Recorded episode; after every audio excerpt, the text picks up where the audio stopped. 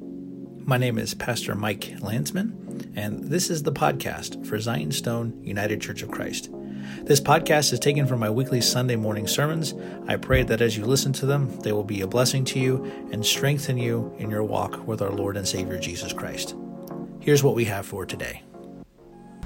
So this morning uh, we heard a lot of scripture read, a passage from 2 Samuel chapter 5 verses 1 to 10, 2 Corinthians chapter 12 verses 2 through 10, and Mark chapter 6 verses 1 through 13. And I'm going to talk about the common threads that have been running through all three of, of these selections of scripture this morning. Excuse me. I will start with, uh, with King David. So, in the story that we just heard in 2 Samuel, David has just been crowned king of Judah. He, he, well, he had already been crowned king of Judah, but and he had not yet been king of the remaining tribes of Israel. And so many of us know his story from the Old Testament. He was the shepherd boy who slew the giant Goliath.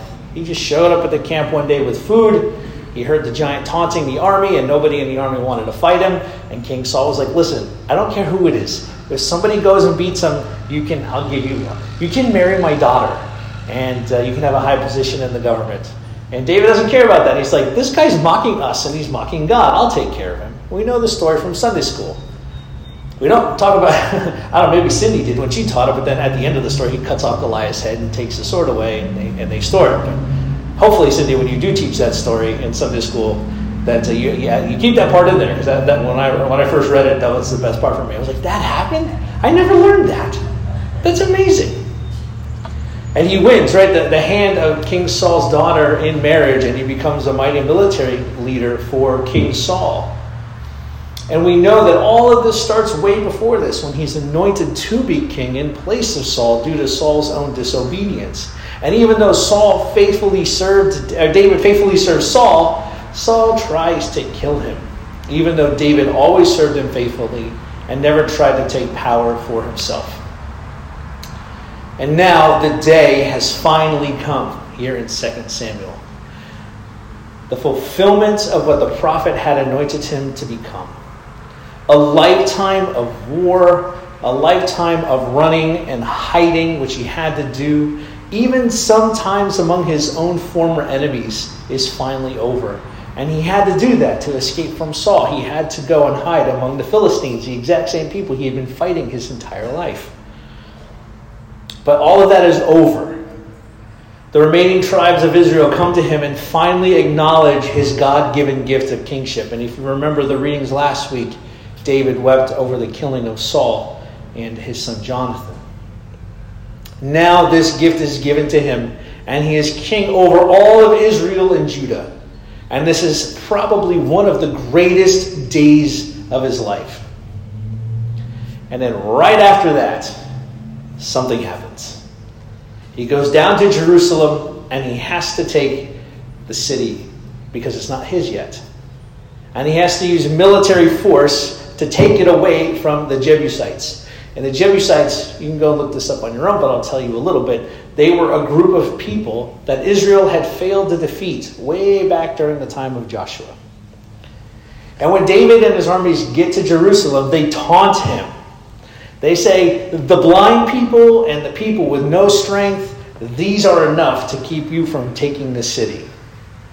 Basically, right, they're saying, You're such a non threat to us we're not worried at all. So much so that the most physically incapable people that we have are enough to stop you. Right? So keep this all in mind. So, right after David's greatest triumph, his being anointed king over all Israel, comes this immediate point of difficulty. But what does he do? Does, does he leave in tears? Were there burns? Were there burns so sick that he can't respond? And he's like, he's got to get his writers together and come up with his own series of sick burns. No, no. He tells his soldiers, okay, somebody go sneak in through the water pipes and take care of these blind and lame defenders. Because they're not really using blind and lame defenders. We know this, right? It's, it's used in mockery of David. So David turns it against them, right? And his men do. They sneak in the water pipe, and he wins the city, and he names it after himself. And under his rule, it becomes even greater and greater as a symbol of God being with David and for David. Next, we move to the reading from St. Paul in 2 Corinthians chapter 12, verses 2 through 10. And we already know the insanity that the church of Corinth was up to. And uh, I preached on that years past here, and I referenced it a little bit last week, so I won't stay too long on this particular point, as the context has been pretty well established now for, for this reading. But, however, I will say that St. Paul is probably one of the hardest working of all of the apostles. He seems driven by an almost supernatural zeal and energy, and that was present in him before he even believed in Jesus, right? When he was persecuting the church, that came from this place of zeal and love for God and this zeal and love to see the Torah fulfilled. And then when he turns to Christ, that love and service to God is finally pushed into the direction it should have been all along in service to Jesus. And one thing we know about Paul is even though he was confident in his abilities and he could even boast in them, he would constantly downplay them. He would constantly be very self deprecating. He calls himself he calls himself at one point, I am the least of the apostles. I am one born out of time. And what's interesting here is when we read this passage from Second Corinthians, where he talks about a man in Christ who 14 years ago was caught up to heaven, whether in the body or out of the body, I don't know. And this guy saw and heard things that he's not allowed to talk about. He says, I won't boast about this guy, but I will boast about this other guy. I will boast about me, about my weaknesses. But basically, I, I don't think anyone contests this, right? That this here, St. Paul isn't talking about his friend Bill, who had an experience 14 years ago. Pretty much every scholar you read of this, St. Paul is talking about himself. He is the one who had this experience of being taken up into heaven. And if you could boast in anything, if you wanted to use anything to prop up a ministry, it would be that. I remember a few years ago, um, heaven tourism books were like all the rage. Everybody, everybody were, in, were into these books. And they were in Barnes & Noble, the Borders, and, and everywhere. Books A Million, rest in peace, Borders. That was my favorite store. It, it seemed like every day, like a little kid was uh, being taken to heaven and uh, then being used by kind of unscrupulous parents to like write these stories of going to heaven and, and, and back. And this wasn't new. I even remember my own growing up, my own era I grew up in I heard stories too of little kids being taken up to heaven and writing books about it and, and, and stuff like that. But all of these stories, they have one thing in common. They all tell the story of what they saw, right down to the last detail. But St. Paul, when he says about his own being caught up to heaven, what does he say? He says, I saw and I heard things that cannot be told, which man cannot utter. He does the opposite of all the heavens tourism books. He, he clams up. And he goes on to say that the man he's referring to, again, he's referring to himself, by, but he's not trying to refer to himself, will not boast in this vision or in the experience of a vision or what was told to him in the vision.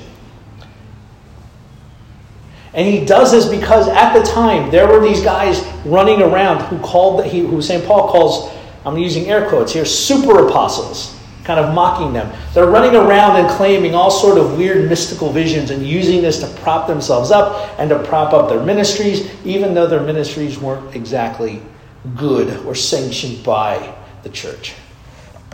Right, so imagine you sitting there having this experience that transcends space and time and the limitations of the human body and being brought directly into the divine presence of God. We can't imagine that. But try for a second. And all the feelings that, that that will come with that. You probably, to be you know, crass about it, you would say that that would be an emotional high. But after this fantastic, amazing, incomprehensible experience, where the created is drawn into experience the uncreated, something happens. And he says this quote, To keep me from pride or conceit, a thorn in the flesh was given to me, a messenger of Satan to harass me. Right? So keep that in mind, right? So after this massive high, this dark, deep valley, taken into heaven, saw stuff I can't talk about, heard things I can't talk about. Messenger of Satan tormenting me and bothering me because of my propensity to pride. Now, a lot of ink has been spilled on what his thorn in the flesh actually was. Some scholars think it was a physical illness that he suffered with, and others, uh, like St. John Chrysostom, say that it's not an illness sent by Satan, but rather the persecution that St. Paul suffered for the sake of Jesus. And we know, right, that this persecution that he suffered had physical consequences because remember, he was beaten, he was whipped, he was stoned, and they thought he was dead, and he got back up and walked back into the city. He was shipwrecked. Uh, he wasn't shipwrecked at this time, but he would go on to be shipwrecked. Well, I think he was. I think he mentions it here. He gets bitten by a venomous snake and then just shakes it off into the fire. He floats around in the ocean for days after his ship is wrecked. And a whole bunch of other stuff. He experiences all of that. So that can have a physical, I think, effect on his body. But those persecutions and the effect of those persecutions, and I think Chrysostom is right here. So, right after this amazing experience, or not immediately after, but reflecting, he goes from having these amazing experiences to a thorn in the flesh, a messenger of Satan. And the, the reading from Mark chapter 6, verses 1 through 13, Jesus comes to his hometown of Nazareth, and his disciples follow him. And in the Sabbath, he begins to teach and preach in the synagogue and no one believes in him. No one believes in him. And as a result, he cannot do any mighty work. And so, just like David and, Paul, we see something similar here in the life of Jesus.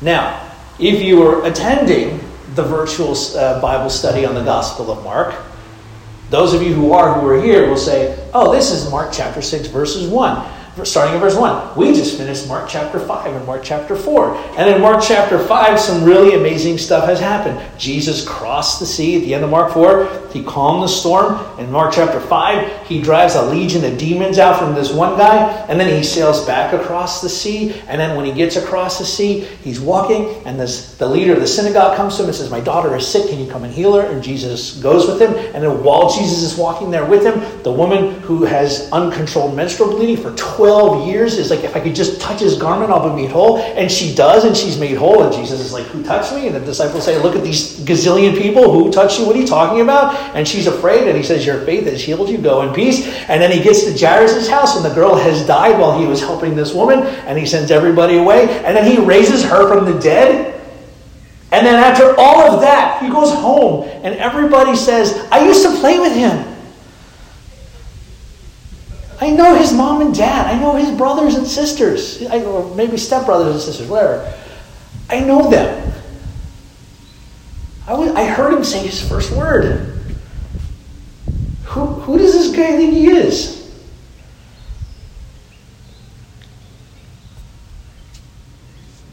And imagine his disciples walking with him, seeing this, experiencing this, to, to run into this wall of unbelief.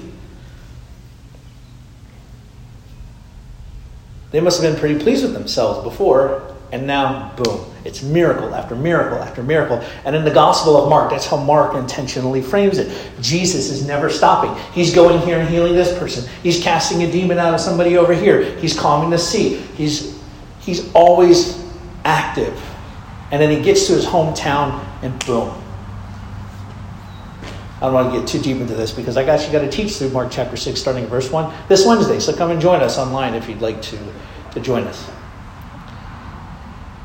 they get to Jesus' hometown. No ticker tape parade, no key to the city, no think pieces about him in the Nazareth times. He's met with outright rejection and unbelief. So, what does Jesus do? Does he get angry? Does he say, I've had it with these people, I can't stand them, that's it, I've had enough? No. What does he do? Right, after all of these highs, highs, in Mark 5, this wall of unbelief in Mark 6. And it's meant to contrast the belief that he's seen in Mark 5 versus the unbelief he's seen in Mark 6 among his own people. What does he do? Well, he says, okay, let's try something different.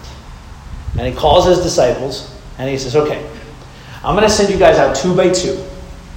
And what I want you to do, I want to preach, I want you to cast out the demons, um, you're going to heal the sick.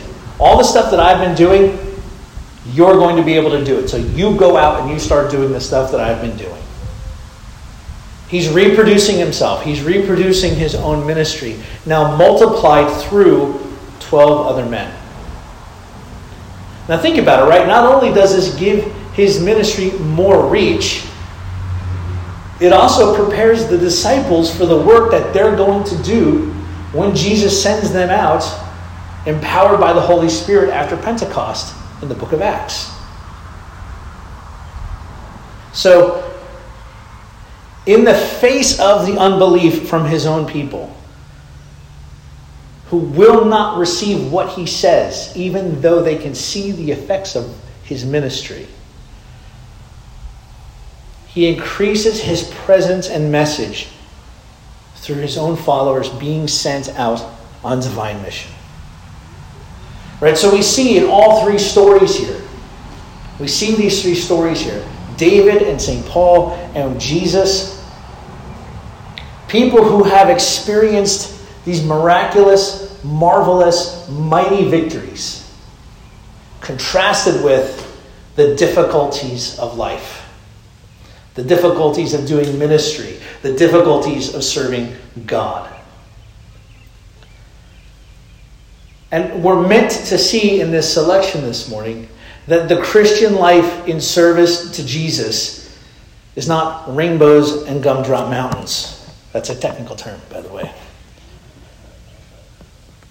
And this is hard for us because we are, and I say this all the time, and I'm sorry, but we are shaped by our culture by luxury and by ease and the Christian life is not one of luxury, and it is not one of ease. And the problem comes in that most Christians today, many of us have bought into the lie. I'm throwing myself in there too, that the Christian life is supposed to be one of ease. So when difficulties happen, we don't know how to respond. When something happens in our life that we don't expect, we don't know how to respond. We feel like we've hit the wall. When we do something that we are bound by Scripture to not do and we hit that wall, we don't know how to respond when we have to experience those consequences. And I think these three stories show us something. I think in the story of David, I think we can learn from his episode here that, that we can be spurred on to good works. So just as he's anointed king of Israel and Judah, and then he gets to the to, to, Jerusalem and he gets taunted. The result of him being taunted is like, go take that city. And they do. And it spurs him on to do that. And then once he takes the city, he builds it and he grows it, and it sets the stage for Jerusalem to get better, bigger and better. And Solomon then comes along after David dies, and he builds the temple and makes Jerusalem even bigger and better, and the Lord is with him for a while. I think the story of David, that reading shows us how we can be spurred on to good works when we hit difficulties. And I think in the story from St. Paul, with his own, when having those miraculous, amazing, wonderful visions, and then being sent a thorn in the flesh, and he asks God, right, take this away from me. I can't handle it. And God doesn't say, you got it, buddy Paul says, I, I asked the Lord three times And if there's anybody who you think God would answer a prayer in the way that he would want it to, it would be St. Paul. And what does God say? No. God says, My grace is sufficient for you. We don't like the no. And this happens, and I think St. Paul's situation is meant to show us that we should not be lifted up with pride. And sometimes when things that are bad happen in our lives, after we experience the highs of life and then we experience the lows, these lows are meant to show us that maybe we might be prone to pride. Or pick whatever of the seven deadly sins you want.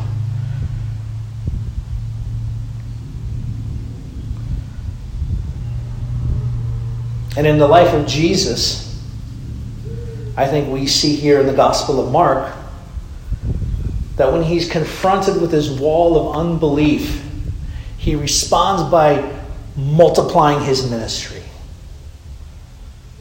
He's like, okay, you don't believe me? This is what I'm going to do. You see these 12 guys over here? I'm going to give them my power and my authority, and I'm going to send them out in my name, and they're going to do all of this stuff in an even greater way than just me. And this is what Jesus means in the Gospel of John when he says, You will do greater works than these. He's talking about the sending out of the believer, of, of the apostles and their mission. And so, with all three of these examples, Christ can be formed in us. Christ's strength can be formed in our weakness. And Jesus Christ himself sets this pattern, right? His whole life in the Gospels. So you have his incarnation, and then you have the, the, his entrance into the world as he takes on human nature, right? And we know the Christmas stories. The angels show up and they sing to the shepherds, and the sky is filled, and they're rejoicing, and they're singing, and they're praising him, and they're praising God. And the shepherds freak out. People are having visions. The wise men are there, and the angels are like, hey, don't go to Herod. He's want to kill him. So that they go somewhere else. And then the angels say to Joseph, hey, Joseph, go to Egypt and hide out there for a while. And Joseph is like, yeah, okay. All of this stuff is happening. And then his, the rest of his life, the miracles, the escapes, true love, oh, not true love, but you know what I mean. All of that. And then the crucifixion. the crucifixion. This incredible ministry, healings, deliverance, death, followed by the resurrection. The resurrection and the ascension. This is the pattern of Jesus. The pattern of Jesus. It's because when we are weak, when we are brought low, we learn that our true strength comes from God, that Christ is our strength, and that we can be spurred onto good works and greater works. So we will not be lifted up with pride or prone to any other sin in our life. And so we can accomplish the mission that Jesus has given us in new ways to spread the good news. And we ask ourselves, well, what is the good news, the gospel? Is that Jesus is Lord.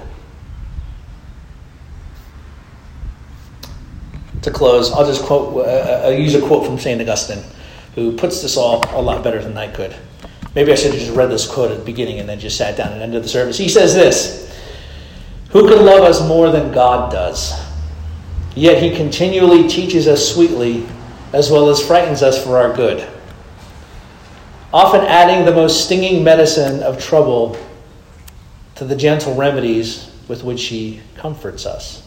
He tries the patriarchs, you know, Abraham, Isaac, Jacob, even good and devout ones. He chastises a stubborn people he does not take away from the apostle the sting of the flesh, though asked three times, so as to perfect strength and weakness. And so, to our Lord and Savior Jesus Christ, whose strength in us is perfected in our weakness, be all glory together with his Father, who is from everlasting and is all holy good and life creating Spirit. Amen. Thanks for listening to the podcast for Zion Stone United Church of Christ. If you have a few minutes, I'd like to ask you to go to gofundme.com slash Zion Stone Church Repair Fund.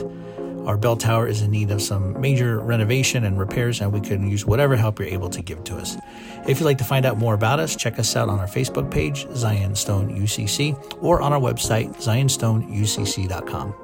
Thanks again for listening. I pray that these sermons will continue to strengthen you in your walk with Jesus Christ, and may the blessings of God, the Father, the Son, and the Holy Spirit be with you thank you